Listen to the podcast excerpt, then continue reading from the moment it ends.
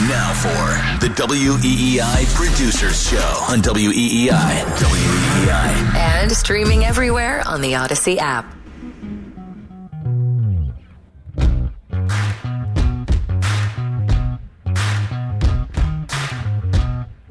Welcome into the WEEI Producer Show right here on Boston Sports Original WEEI. I am Chris Scheim. Joining me, per usual, the one and only Ryan Garvin. Garvin, what's up, Good morning, Shime. Good morning to Boston and everybody else that is listening to us on a very cold, chilly Sunday morning.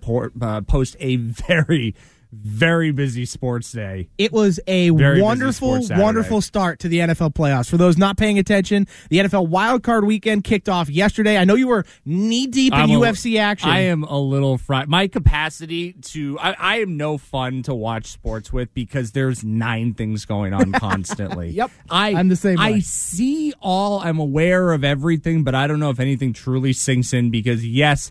For the first time in over a month, the UFC was back. Sean Strickland, short notice fight against Imavov. It was amazing.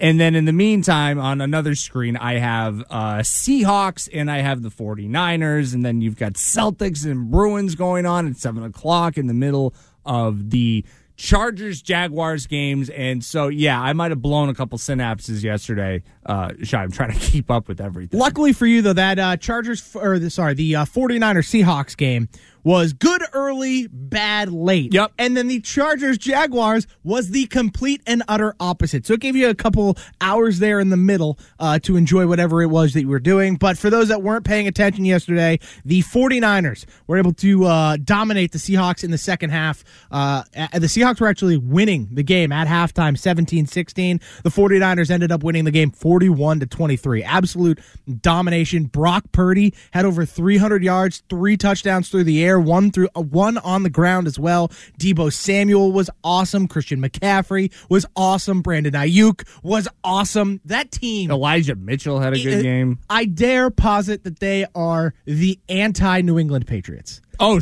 good in at everything. Good that at they do. literally everything that they do yeah, on I- offense. I, I got some. Now, I don't know how you feel about the, the San Francisco 49ers. I generally look at them every year going into this season, going, we're probably going to be seeing them in late January, early February. I don't know about you, man. I.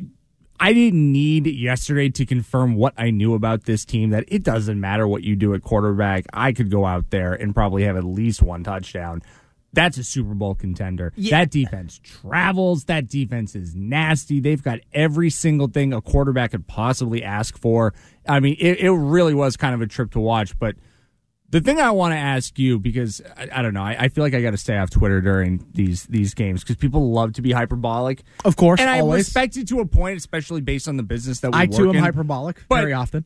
a lot of people, and some locally, a lot of people uh, are getting very wrapped up in Brock Purdy to the point that I He's was pretty good. I thank you, Andy Hart. Listen, I was ready to Brock and roll all night Ooh, and yeah. Purdy every day. Big Rooster Brock. Okay. See, somebody said that to me. I'm like, nobody calls him that. And then you were the first person on Twitter. I saw. I'm like, oh, never mind. No, Shime people do. calls Did you that. not see the fan? Uh, there was a fan holding a sign at the game that used my tweet. Basically, exactly. It said "big" with a nice picture of a rooster, Brock.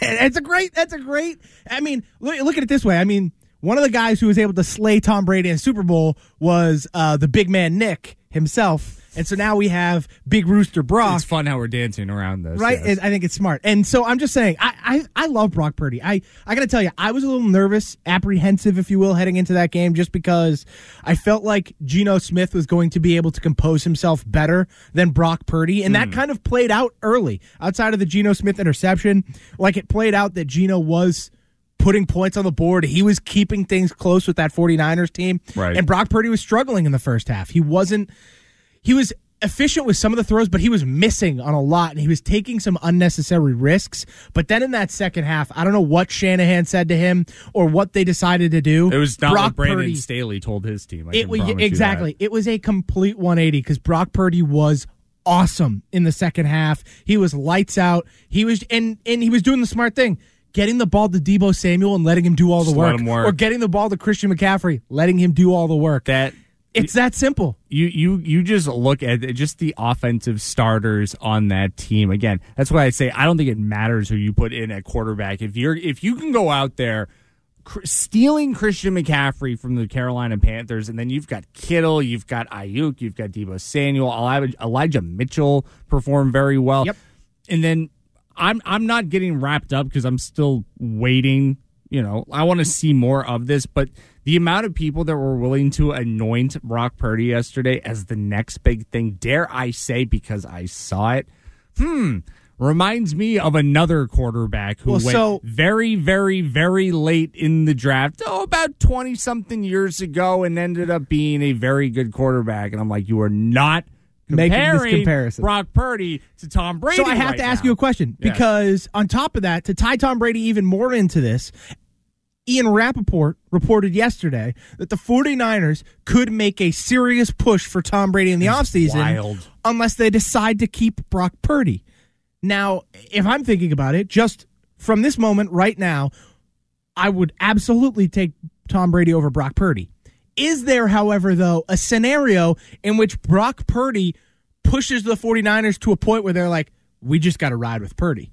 Is there, what can he do this postseason to make it so that they don't go get Tom Brady? Keep winning. It's. I think it, it, it's. As, How, how far does he have to win, though? Does he just have to get to the NFC title game? Does he have to just get to the Super Bowl? Or does he have to come home with a Lombardi before they go, okay, I think we'll pass on Tom Brady? realistically, because I, I haven't looked to see how the standings shake out in the NFC as far as who the 49ers will be playing next. But I think from a realistic, practical standpoint, if you're the front office and this kid is good enough, competent enough as Mr. Irrelevant to get you to an NFC championship game, I think you got to feel pretty good about where you're at. Because as I was driving in, I completely forgot that the San Francisco 49ers drafted Trey Lance. I completely forgot he existed. People, he just doesn't exist anymore. I totally, dude, I completely forgot he was it's there. like they traded all those picks for Brock effing Purdy. I started having like the the flashbacks of like where I was sitting when I found out what the 49ers were trading to Miami to move up in the draft. The whole idea that they were moving up so that they could block other teams, namely the Patriots from drafting Mac Jones and then they turn around and draft Trey Lance. It was like I almost had to pull over. I'm like I can't believe so the fact that the 49ers have ended up in this position with look i'm not going to crap on him. I will not say he's the next tom brady. I No, will not you say can't do he's that. the next tom brady. Other people who covered this team and who know more about football than i do are willing to say oh yeah this guy reminds me of tom brady. I'm not going to do it. I think it's silly but i think if you're the front office if, if you're lynch and you're that whole crew you got to feel pretty safe right now. Like oh man we might have botched on the Trey Lance thing. Jimmy Garoppolo's probably going to walk for nothing, but this kid's pretty good. So I, this kid's pretty good. See? Pretty good. Thank I can you, have Ryan. fun. I can have fun too. it's, it's it's this weird thing. It's if They're you they should feel like they're in a in, in a better position if it was like, oh man, we got Trey Lance and this Mister Irrelevant bum.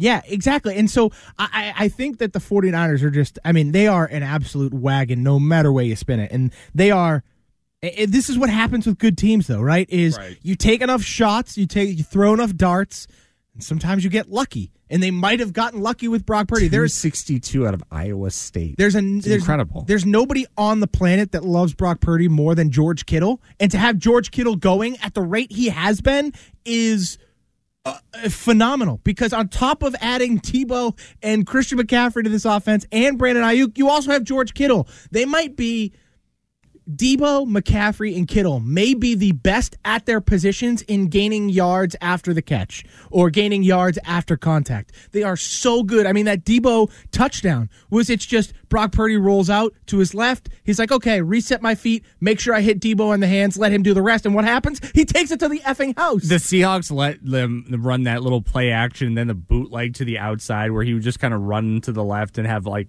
I guess it was a spy. I mean, I, I can't get into your all 22 parlance. I don't know enough about it. But I, I saw it more than one occasion. maybe. Yeah, yeah, yeah. Maybe a little naked. But Brock Purdy would have one guy, you know, checking him and he would just kind of fake him out with his eyes. Really, the play that had me fall out off my bed while I was watching it was uh, he rolled outside right. No, I'm sorry. Rolled left. Coverage broke down. Rolled back, Back to right. the right. And Hit Aiyuk fired in a the hands. strike, and he hit Brandon Aiyuk. And I got to give the defender. I think the defender did make a play on it, and knocked the ball out of his hand last second.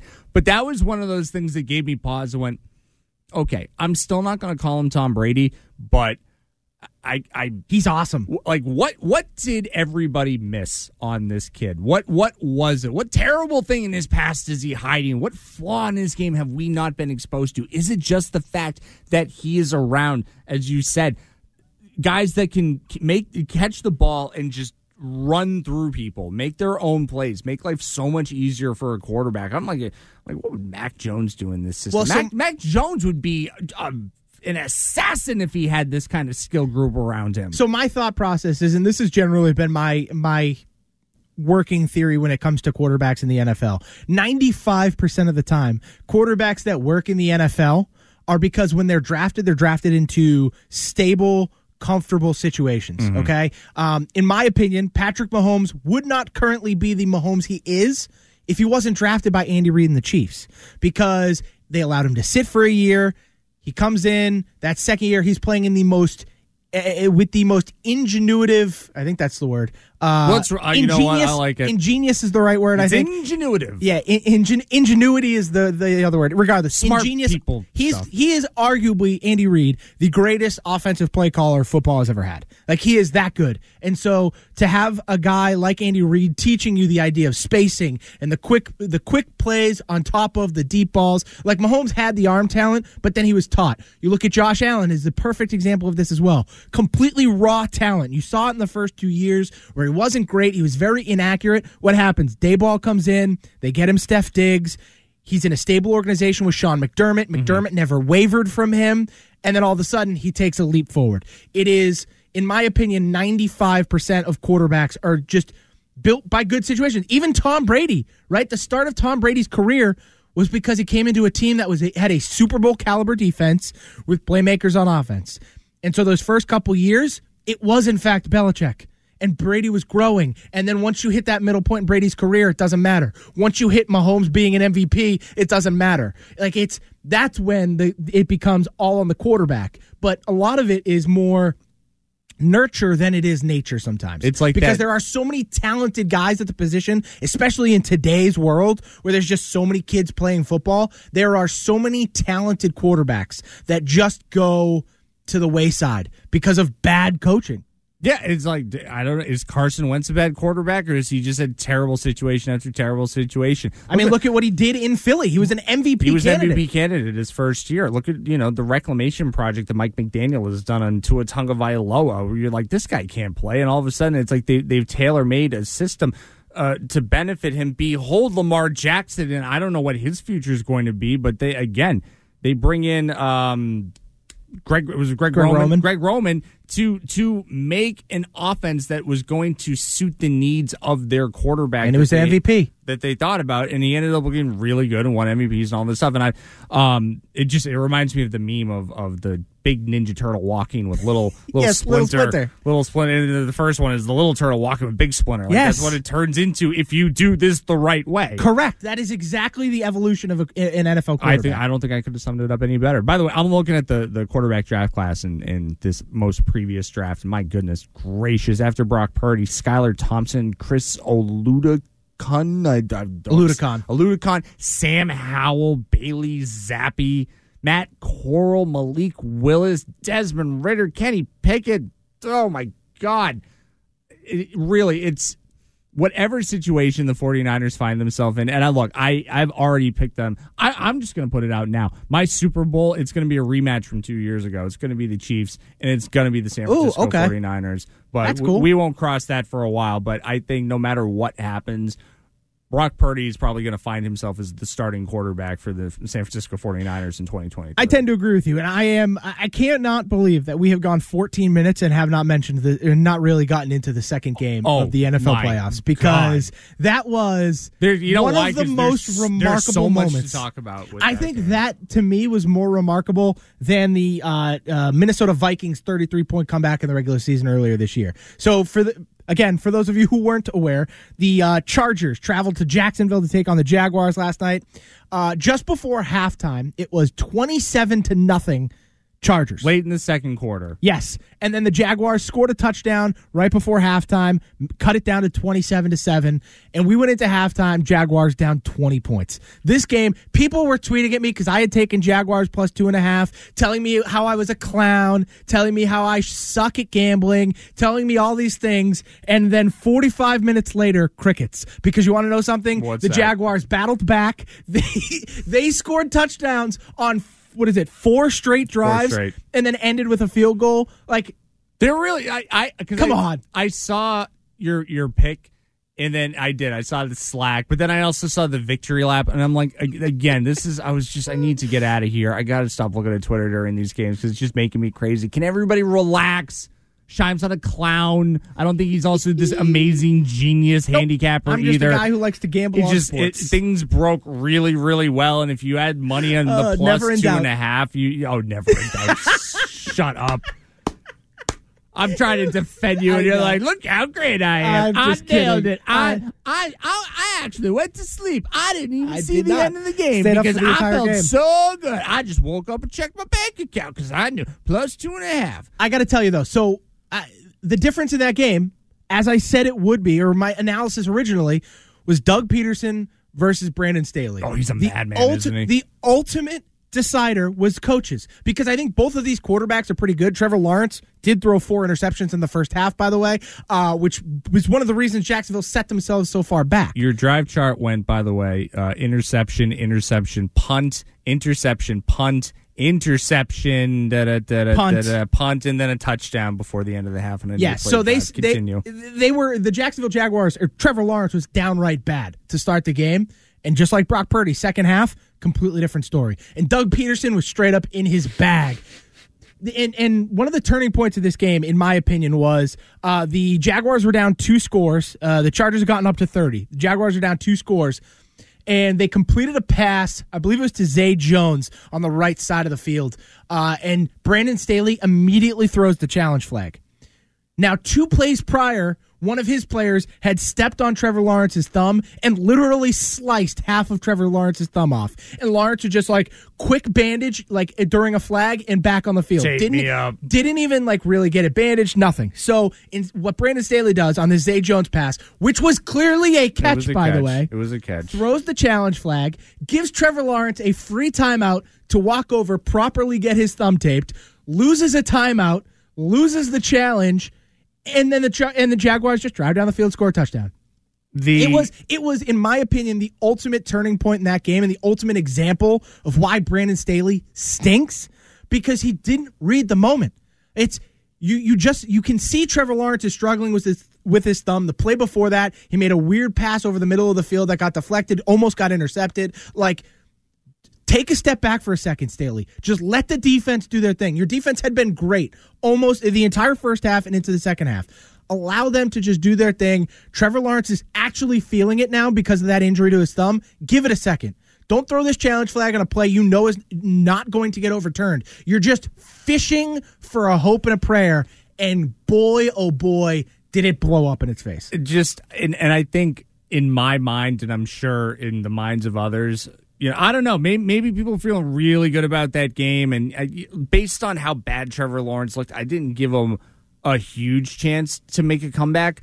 But in the back of my mind, I'm like, this is Brandon Staley, and he does do really dumb stuff when Bingo. it matters the most. I still kind of held out like there was the shred of a chance that the Jaguars were going to make a comeback to the point where I I hopped in the shower around halftime, and when I got out of the shower, uh, th- my world had changed. Uh, Francis Ngannou had been stripped of the heavyweight title. Jon Jones had been announced for an eight fight deal, and it was 30-20. Uh, it was a, it was a ten point game by the time I got back. I'm like, I'm gonna take another shower. Good things are Great things to are happening right now. Let's see what, what the the limits of my power. But yeah, we got a lot more we got to get. Yeah, so on the other we- side. we- that was day one of Wild Card Weekend. Day two is going to be today. You got Bills Dolphins in the early game, uh, Giants and Vikings in the middle afternoon game, followed by Bengals Ravens tonight. Which apparently the Ravens are going to be playing two quarterbacks in the game. I don't know what the hell's We're going on there. We, yeah, whatever. Who cares? Uh, and on top of that, over this last 48 hours or so, a ton of news has come out regarding your Patriots, maybe their plans for offensive coordinator, what their plans in general are in the future. We will get to all of that coming up next right here on the producer show on Boston Sports Original. But right now, Ethan will get you caught up on what's trending. The Rich Keefe Show, weeknights starting at 6. Now, here's what's trending on WEEI. Trending now at WEEI and WEEI.com. Super Wildcard Weekend is off and running for the NFL. The San Francisco 49ers beating the Seattle Seahawks 41 to 23 in fairly dominating fashion. A strong second half by both the defense and Brock Purdy leading to that win. And then the Jacksonville Jaguars, who were down by 27 at one point, storming back in the second half to beat the Los Angeles Chargers 31 to 30 on a last second field goal. That is the fifth largest comeback in NFL's history. You can catch all three playoff games today the Dolphins at Bills, Giants at Vikings, and Ravens at Bengals right here at WEI. So right after football Sunday, don't go anywhere because coverage begins for all three of those games at 12:30 p.m. The Celtics extended their winning streak to 6 games after beating the Charlotte Hornets 122 to 106 yesterday. Jayson Tatum leading the way in scoring for the team with 33 points on the night. The Celtics are facing the Hornets again tomorrow afternoon. Tip-off for that game is set for 1 p.m. Eastern. And then your Boston Bruins coming away with a 4 3 victory as well over the Toronto Maple Leafs yesterday. Pastrnak, Bergeron, Greer, and Grzelcyk, is that Grzelcyk all contributing in the goals department. The Bruins have the Philadelphia Flyers up next. Puck drop for that game is also set for 1 p.m. tomorrow afternoon as well. I'm Ethan Ursadulu, and that is what's trending here at WEEI and WEEI.com.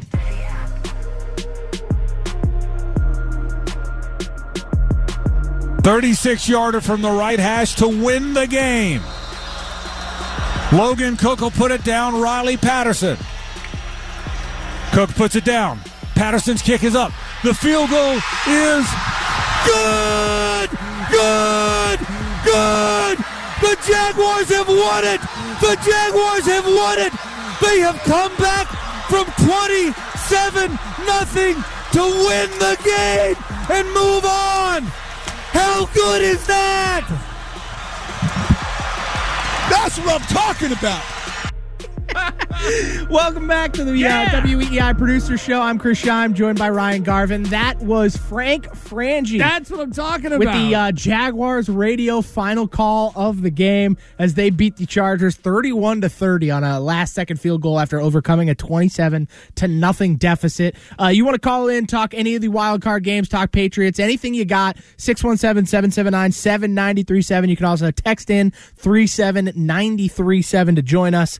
Uh, Ryan, th- that was a uh, superb Could call, you if I do feel say. it? I Could could you feel, feel it I in could your feel the energy. I wanted was- to jump up and dance. I was so excited by that. Uh, by the way, update for you. Nine twenty-eight a.m. Sorry, I had to check my watch. Sure, we're on an uh, hour later. Uh, a Gresh, one day, one hour later. Gresh time check for you. Yep. Nine twenty-eight a.m. Um, Brandon Staley still the head coach of the Los Angeles Chargers. Jesus. Shocked, shocked that he has not been fired. Yet. yeah, it's a holiday weekend. I'm sure we'll get to it. Uh, y- you alluded to uh, Frank Frangie and the, the very excited call uh, from Jacksonville. Ethan, good morning, Nathan, by the way. Uh, Good morning. Could you please play for me the television broadcast? I, I have clipped the final two plays. So this is the, and by the way, uh, you should have known this was coming when you saw three running backs in the backfield. Oh, That this some shenanigans awesome. were So, going to happen. Can we can we set this up? so please. fourth and one for the Jacksonville Jaguars, somewhere around like the Chargers 40-43. Gotta At- have it. Quite out of field goal range. You got to get the first down. Uh, and Doug Pederson puts like eight dudes on the line of scrimmage, Lawrence under center, and then three running backs in a straight line behind him. I thought we were in the 1950s, like watching a Navy football video. And yet he dials up this play, and here's Al here's- Michaels and Tony Dungy, please play these last two plays. My goodness. Three backs behind him. To the outside. Etienne. First down and a ton more.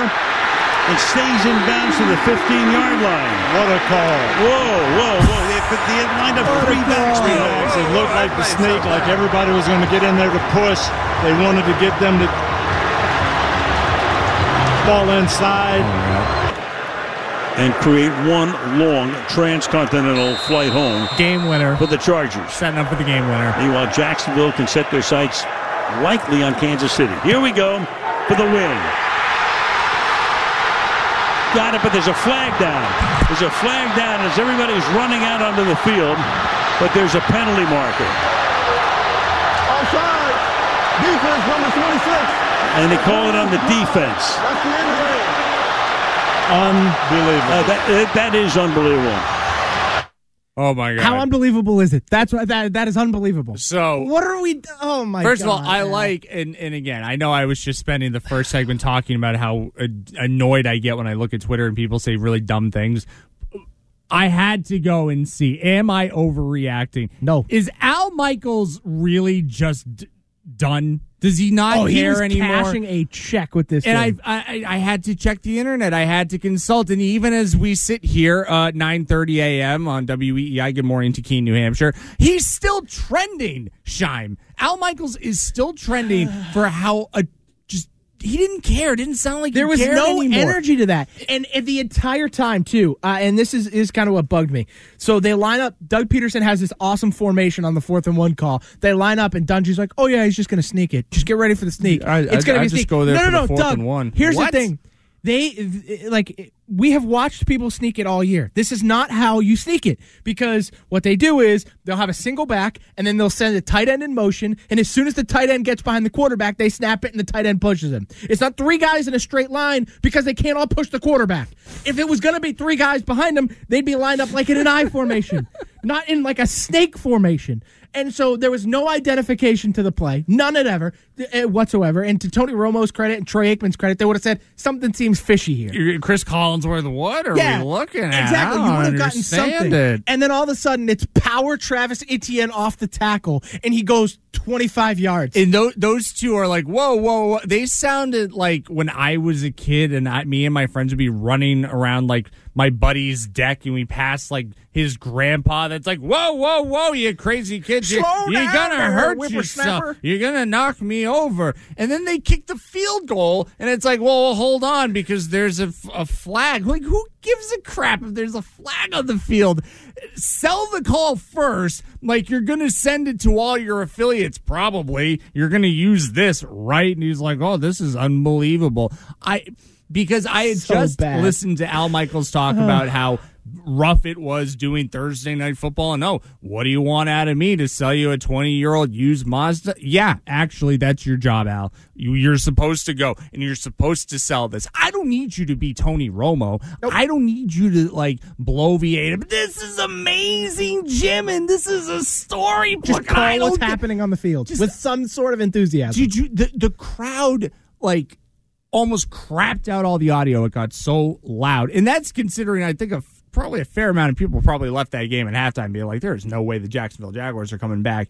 I just want a, lot of people did. modicum of enthusiasm. I don't think I'm asking for much. Nope, I don't think so either. And uh, I think that game deserved it. Uh, coming back from 27 nothing, that game deserved some kind of enthusiasm, and Al Michaels did not give it to us. So I'm done with Al. I'm Yeah. done. I'm done with Al. I'm done with Brandon Staley. I don't want Tony Dungy to ever do. I don't know why Tony Dungy's doing this game. Was nobody else available? Everybody, those three. See you later. Done. 2023, new year, new me. Get them out. Let's go. And so I think it's a perfect time. We'll, we'll, we'll transition here to the Patriots news of the weekend. But first, let's go to David in the car. David, what do you want to talk about today? Hey, good morning, guys. Great show. Good morning, that David. That game was unbelievable. One, one of my son gets home right before halftime when Jacksonville just scored the first time. He turns to me. He says, "Dad," he goes, "Jacksonville's going to win this game." He goes, then, uh, "He goes, the Chargers will find a way to lose it." And I'm like, "Nah." I mean, twenty-seven-seven. I'm like, "I don't see it. You know, I don't think so." You know. And I could not believe it. What a game. I mean, obviously the Chargers, it goes to show you, Patriots went through this you cannot miss opportunities. The- Chargers missed that field goal. That that would that would have been the winning points right there. You know, the, the field goal that they missed. That's a great You point. I cannot miss about that. opportunities. Yeah, and what's his name should get fired. Brandon, Brandon Staley. Staley. That's an 100%, excellent point. David. Thank you for the call. And and I mean, oh my God! I, w- look, we have to talk about Patriots. I mean, to be because- fair, but though- there, I you, you you missed the field goal. Joey Bosa, by the way, Oh, the unsportsmanlike conduct veterans. penalty. Like you can't even get off the field before you have a meltdown. John at the ref, You and he's having a meltdown too. There's and look, different it was a bad call. It was a false start. I get it, but if you're gonna lose your crap like that, I almost swore. If you're gonna lose your crap like that, walk off the field first. Yeah, That- and I then mean, lose it. That's the equivalent. Do like, the do the Tom Brady spike a tablet. if Ja'Whaun Bentley, if I mean, dare I say, if Devin McCourty took his helmet and slammed it like before he got to the sideline, I mean, it's it's that stupid. Oh it was man. it was there were So there much- was some many some stupidity things. out of the Chargers on top of it. So the missed field goal to me, yeah, it mattered in, in I guess in the grand scheme of things, but at the same time, I feel as though the Jaguars were just moving the ball so efficiently that I don't think it would have mattered. I think they would have just scored the seven and still won by a one point. They right? only so called eight run plays in the second half, Shime. after throwing four interceptions in the first, and on top of that, by the way, No, I'm the not end- saying the the Oh, the Chargers, the Chargers only ran eight pass plays. They're up twenty seven to seven. All you have to do is just keep the sticks and you keep the clock moving, and you're good. And what do they do? They just let Justin Herbert throw the ball around. And every time Doug Pederson made the right decision, it was so they, they had that that holding call on third down. He's like, no, no, no, I'm just going to decline it, make them uh, take the field goal or attempt the field Attempt goal, which he missed. goal. And he's like, he's like, I don't want to give them another 30 seconds off the clock. It's fine. Or the one at midfield, he's like, oh yeah, I'll accept that. Push them out of field goal range. Doug Pederson, every step of the way, made the right call, pushed the right buttons. But let's transition out of. Uh, wild super wild card weekend, day one. Good let's- football let's- teams. great, great football teams. Let's go to your New England Patriots. There were some news over the we- last 48 hours or so that I think needs to be addressed. First of all, during the week, the end of the week there, we got the report or the uh, press release from the Patriots saying that they were in contract negotiations or close to a contract with Jerod Mayo to remain with the team, quote, long term. And then, you know, everybody was speculating what could that be? Is he going to get the defensive coordinator title? Is he going to be in a different position uh, that's still elevated? Are they just trying to keep him here, similar to what they did with Josh the, the, pre- McDaniels? the press release, which came out, so this was Wednesday night. I know we were off the air. I think by the time we got it, uh, we all had this email in our email uh, in our inbox that said the New England Patriots and head coach Bill Belichick have begun contract extension discussions with Jerod Mayo that would keep him with the team long term.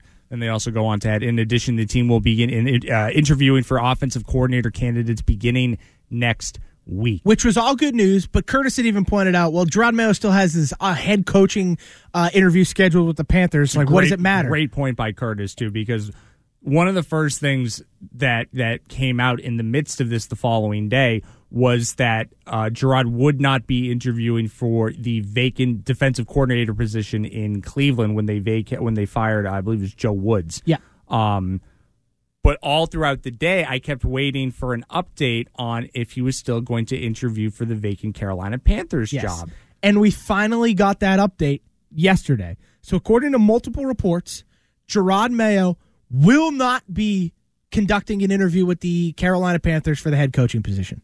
So, this, in my opinion, I think the people who were saying this, I was one of them, that this contract with Gerard Mm-hmm. puts him as the assistant head coach and sets him up to be the head coach of the New England Patriots in the near future. I completely agree. I think there's no other way around it, right? Because it doesn't make sense. It, ne- it didn't make sense to me in the first place to make him the defensive coordinator because Steve Belichick was calling all the plays last year, anyways. So why change play callers when the defense was already doing so so good? You need to change the offensive play caller. That was the defensive play caller didn't make sense to me. So the only logical step to keep Mayo in the program and on the team was to be like, hey, look, Bill has two, three years tops. This is a bridge contract. We're going to make you the assistant head coach. You're our guy. You will replace Bill when he's done. Whenever Bill calls it quits, you're our guy. and in the meantime, you're going to be like I know we gave you the uh you know the Josh McDaniels by my side. I'm going to open my world to you. They which- probably open the checkbook a little bit too. and uh, I mean, who's to say that that didn't happen? And I guess it wasn't enough to keep Josh McDaniels long term. But I think, and I look, I can say definitively that Jerod Mayo wants to stay in Foxborough. Why Yes. can I say that definitively? Because he told Lou and Christian at the Super Bowl. Actually, I think it was Lou because Christian had his, his big diarrhea day and Oh, couldn't boy. do the interview. But point is that always stuck with me. Jerod talked at length about how he did want to be a head coach. He loves this part of the of, of the country, specifically this region. His family's here. He doesn't want to leave. If he had to leave, it would be for something on the East Coast. And really, those jobs just don't really present themselves unless you want to go to Carolina and figure out that dumpster fire of a franchise. I think this was the right move to make for Jerod all along. If anybody was going to succeed, Bill Belichick, I knew two years ago, I want Jerod Mayo. He's an entrepreneur. He's a smart guy. He played at a high level. He knows what it takes to win. He's won at a high level. There's nobody else currently on this staff that I want, want to succeed Bill Belichick. And by the way, that is a monumental task to undertake. Oh, you yeah. thought replacing Tom Brady was difficult. you don't- You're replacing your general manager and your head coach at some point in the next, oh, I don't know, maybe three years. We talked about this when Brady left. You don't want to be the guy that replaced Brady. Right. You want to be the guy that replaced the guy. You don't want to be So, Cam Newton. To to look at Bill Belichick and be like, yes, I will. I will step into your shoes when you're done. Is a as you said monumental undertaking, and and I think this is.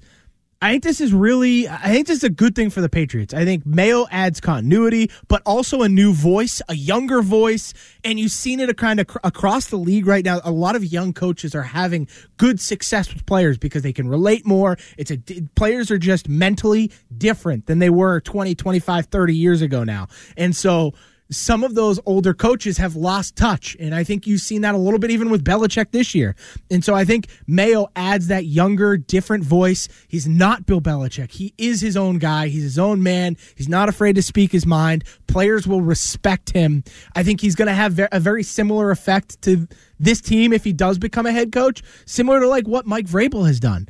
And, and I think that is uh, a very good thing for the Patriots' future. I'm curious, though, do you think that they are going to now involve him in any of the roster kind of conversations, at least? Maybe not think you have decisions, but at least the conversations, right? Part of that contract is assistant head coach and, you know, assisting in general general managerial decisions. you know you're you're going to I, I think in order for any of this to make sense in order for him to have the kind of uh, sway the cachet the panache so to speak you have to start involving him in those conversations and i'm sure Jerod Mayo has probably wanted some involvement in those Absolutely, conversations. especially with the personnel. Right. uh, it's on the defensive side of the ball. I mean, the, right now that defense is really good, but you know, in the offseason, they're going to have to add pieces. Some pieces may leave. You might want to resign guys. Jerod should absolutely have a say in that, and he should at least be in the room during the conversations for the offense.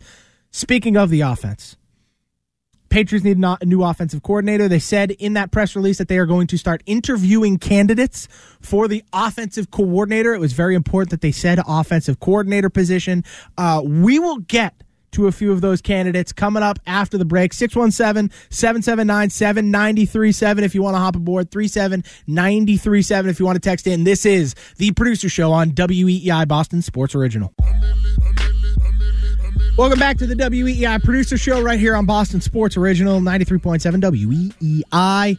Uh, I am Chris Scheim, joined by Ryan Garvin. We've been That talking Super Wild Card Weekend all morning on top of the New England Patriots. Uh, we teased right before the break. We talked about the New England Patriots offensive coordinator position. Ryan, uh, news came out yesterday that the Jets have requested to interview Nick Caley, the tight ends coach of your New England Patriots. A lot of which, like Andy Hart, had suggested that he should be the uh, New England play caller this season. Instead, they went with Matt Patricia, which was an epic failure. yeah And yeah I- so- man I really wish one of us could have said that that wasn't going to work out Yeah, I, I, you know, it, I feel like somebody might have, but I don't, I don't know. Eh, maybe not. Maybe they weren't loud enough. I Uh, guess. I guess not. Not how every single person with a brain in their head said this is so stupid. Why? Why would you do this? So on top of that, um, we're looking at the Patriots interviewing offensive coordinators uh, to replace Matt Patricia, Which I guess is going to which is start good. this week. Yes. I mean not not tomorrow. It's a holiday. Absolutely. We're off. An internal candidate So should be Nick should be Caley. absolutely.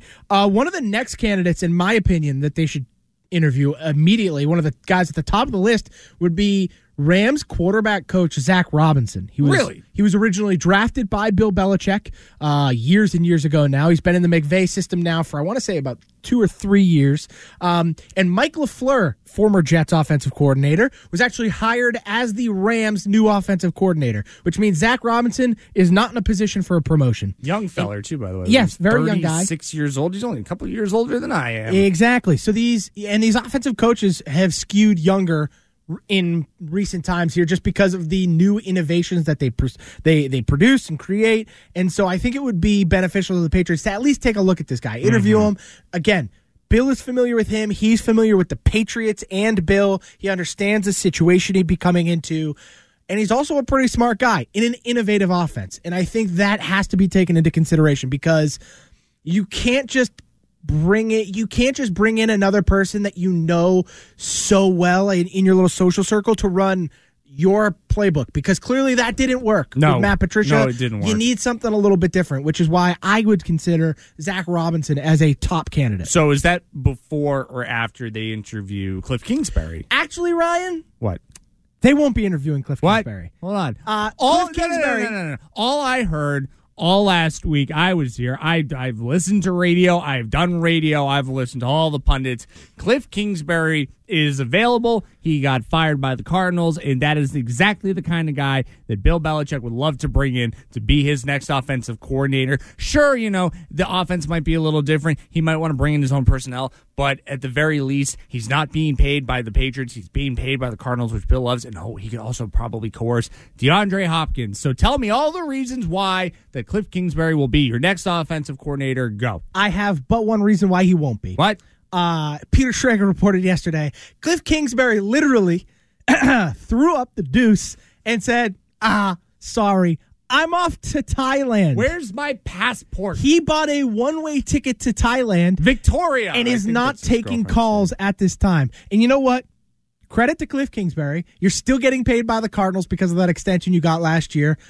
Why not? Just go take your time, reset in Thailand, and then come back in six, seven months. You'll get a job somewhere, college or NFL, it doesn't matter. Veronica, You'll figure it out. We're going to Thailand. We're off for to the next We're off to Thailand. four months. You Be careful of the monkeys. Me, Brandon Staley, and Aaron Rodgers are going to live in a hookah tent on the beach. We're not going to shave. We're We'll not going to wash. We're just going to discover our inner spiritual animals out here on the lovely. I'm, I'm assuming there's beaches in Thailand. I don't Yes, there are. Yeah, that really was just Just a remarkable report. staggering report. But again, based on everything I seem to know about the guy, I'm not overly shocked. And I don't know if I, I don't know if I would have picked Thailand necessarily. No, but hey, he wanted to get as te- far away as physically possible. I don't think he could have gotten further away. Uh, it's what pretty- they're like? pretty difficult." football? We don't have football here The in only Thailand. more ridiculous place he could have gone is like is if he ended up in Dubai, right? If he was if he was just like walking no, around s- Dubai. there's a chance someone might recognize him in Dubai. I probably, not a single person in Thailand is going to go. That's Cliff Kingsbury. Hey, what are you doing? Are you going to Nice be the, the, the next OC of the Patriots? No, nobody's going to bother him. Yep. He is going to sit and collect a paycheck every two weeks with his impossibly hot girlfriend and not think about the stupid Patriots and their stupid offense and those idiots uh, Joe Judge and Matt Patricia squandering and wasting a year and apparently telling tales about Mac Jones, which I don't even know if I have time to get into. My head It's- will explode. I, I, it, ugh. So, with all of this going down, Cliff Kingsbury clearly ruled out. Nick Caley now being in interest of other teams, i.e., the Jets. Is there any person in particular that you want the Patriots to bring in as their offensive coordinator, or hire or promote as their offensive coordinator? I initially was on the Nick. This is going into last year. I was really, you know, like let's give Nick Caley a chance, especially down the stretch of this season. Like we should give Nick Caley a chance. However, you know, reason started to weigh in that that annoying part of my brain that tells me the things that I need to hear but don't want to hear, and that annoying part of my brain said, "Did you like the tight ends?" Did you like the tight ends last year? And I went, well, no, annoying part of my brain, I didn't. And that's all I can think about is why the hell would I expect Nick Caley to be a great offensive coordinator if he can't take the highest paid tight ends in football and turn them into something that can help your offense? Did you like Hunter Henry and Jonnu Smith the last two years? I Hunter didn't. Henry was good last year. He had like nine touchdowns. Oh, wow. Nine whole touchdowns. That was pretty good. You, oh, you know what? You're hired, Nick I- I mean, that's like a B minus. mediocre work. B you- minus. You can you can't Johnny do any Smith worse stunk. Than these two clowns. There's no way. So I'm I'm not going to say Nick Caley just because that will always be in the back of my head. Like, how good is he? Well, and on top of that, my thing is, and you kind of mentioned this already. If you thought Nick Caley had a future, why not give him a shot in the middle of the season? It was already you knew it was going poorly. It was is a, an absolute disaster. Why not like just be like, all right, like go ahead. yeah, go interview for the Jets job. Good luck. Have Yeah. fun. You'll come back. You'll be back I as soon as they say, "Who's your quarterback?" Well, Zach Wilson. Thank you. I'm out of here. Marcus Brady, you're next. Which is why I don't I don't think Nick Caley's their guy. In my opinion, I, I think my favorite candidate that is available, and I don't even know if they'll interview him, is Frank, Frank Reich. Reich. That was the guy. I He's was gonna say. absolutely the best guy. Like he is the most. He is overqualified for the position. I think he He's is. a Super Bowl winning offensive coordinator that won a Super Bowl, by the way, with Nick effing Foles. Uh, he almost made Carson Wentz an MVP. You him and Doug Pederson. for a for a Super Bowl, by the way. And, Yeah. and he has overseen. And I know a lot of people would give Doug Pederson more credit, but I think Especially you- after seeing what they have in Jacksonville. But, but- but, uh, look, if you're the offensive coordinator, like you, you have some say in what's going on. And as far as just points scored, uh, point differential, team rank and point differential uh, as an offensive coordinator or a head coach, he's been top ten. Let's see, one, two, three, four, five times. Yeah, in nine years. On top of that, he's been dealt a bad hand. People blame him for what happened with the Colts. Uh, He Andrew Luck. Andrew first of all, Andrew Luck retires. Josh McDaniels backs out. so then they hire too. Frank Reich, and Frank Reich is stuck with Jacoby Brissett, who he did. He almost he almost made the playoffs with Jacoby Brissett. He beat the Chiefs with Jacoby Brissett, by the way. Then he was dealt Philip the corpse of Philip Rivers and made the playoffs. And then somehow he was he was dealt Carson Wentz just missed the playoffs, and then Matt Ryan, and then you canned him for Jeff Saturday. I think so you could get your drinking him are- buddy in the building. Very, very real. It's. I mean, you just listed off all the crap that he was able to turn into something tangible and, and fun to watch. Yep. I think the guy, you know, and uh, I don't know him from anything, but it sounds like he's a good motivator. If you can get Philip Rivers' old ass out there and have him play well, and Jacoby Brissett, who I like, but you managed to do all of that with guys that that are probably not as capable as Mac Jones, Andrew Luck withstanding. I would give that. I would say that makes as much sense as if you're going to bring in a Bill O'Brien that's been out of pro football the last couple of years. I think it, at the very least, he's worth a phone call to see if he's interested, and then you get another adult in the room. You get a guy that can sit there and battle with Mac Jones that's not going to have his feelings hurt, Joe Judge, when he says, We're going to teach each other. And then you got to sit and talk to him because you're so narrow minded and you're so insecure that you're worried that Mac, we got to teach. Oh, how could you say that, Mac Jones? You're going to teach me. Do you know what I did? Have you seen anything? Uh, I'm sorry. I would love to seed on uh, take uh, time from from Andy and Fitzy who are coming up after us, but I know those guys are going to have a lot of interesting things to say about Wild Card Weekend and the Patriots as well. Yeah, that is correct, Ryan. That'll do it for the WEEI producer show. Uh, we will be live again next week, 9 to 10. So, same time as this week, 9 to 10 a.m. on Sunday. Our normal time is Saturday, 8 to 9, but we will be on Sunday next week uh, because we air a special playoff coverage uh, from 8 to 9 on Saturday. So, we will be here 9 to 10 next Sunday. Uh, Andy and Fitzy have you for WEEI Football Sunday coming up next here, and they'll have you right up until the playoff coverage or the playoff games start. And that coverage is brought to you by Wise Snacks. It's the football postseason. Winner go home, and Boston Sports Original has all the news, all the takes, and all the games. WEEI's coverage of the NFL playoffs is sponsored by Wise Snacks. Go to wisegameday.com for your chance to win one of 100 authentic pro football jerseys. That'll do it for us, Ryan. I'll see you next Sunday. Everybody have a wonderful rest of your weekend. Enjoy the playoff football.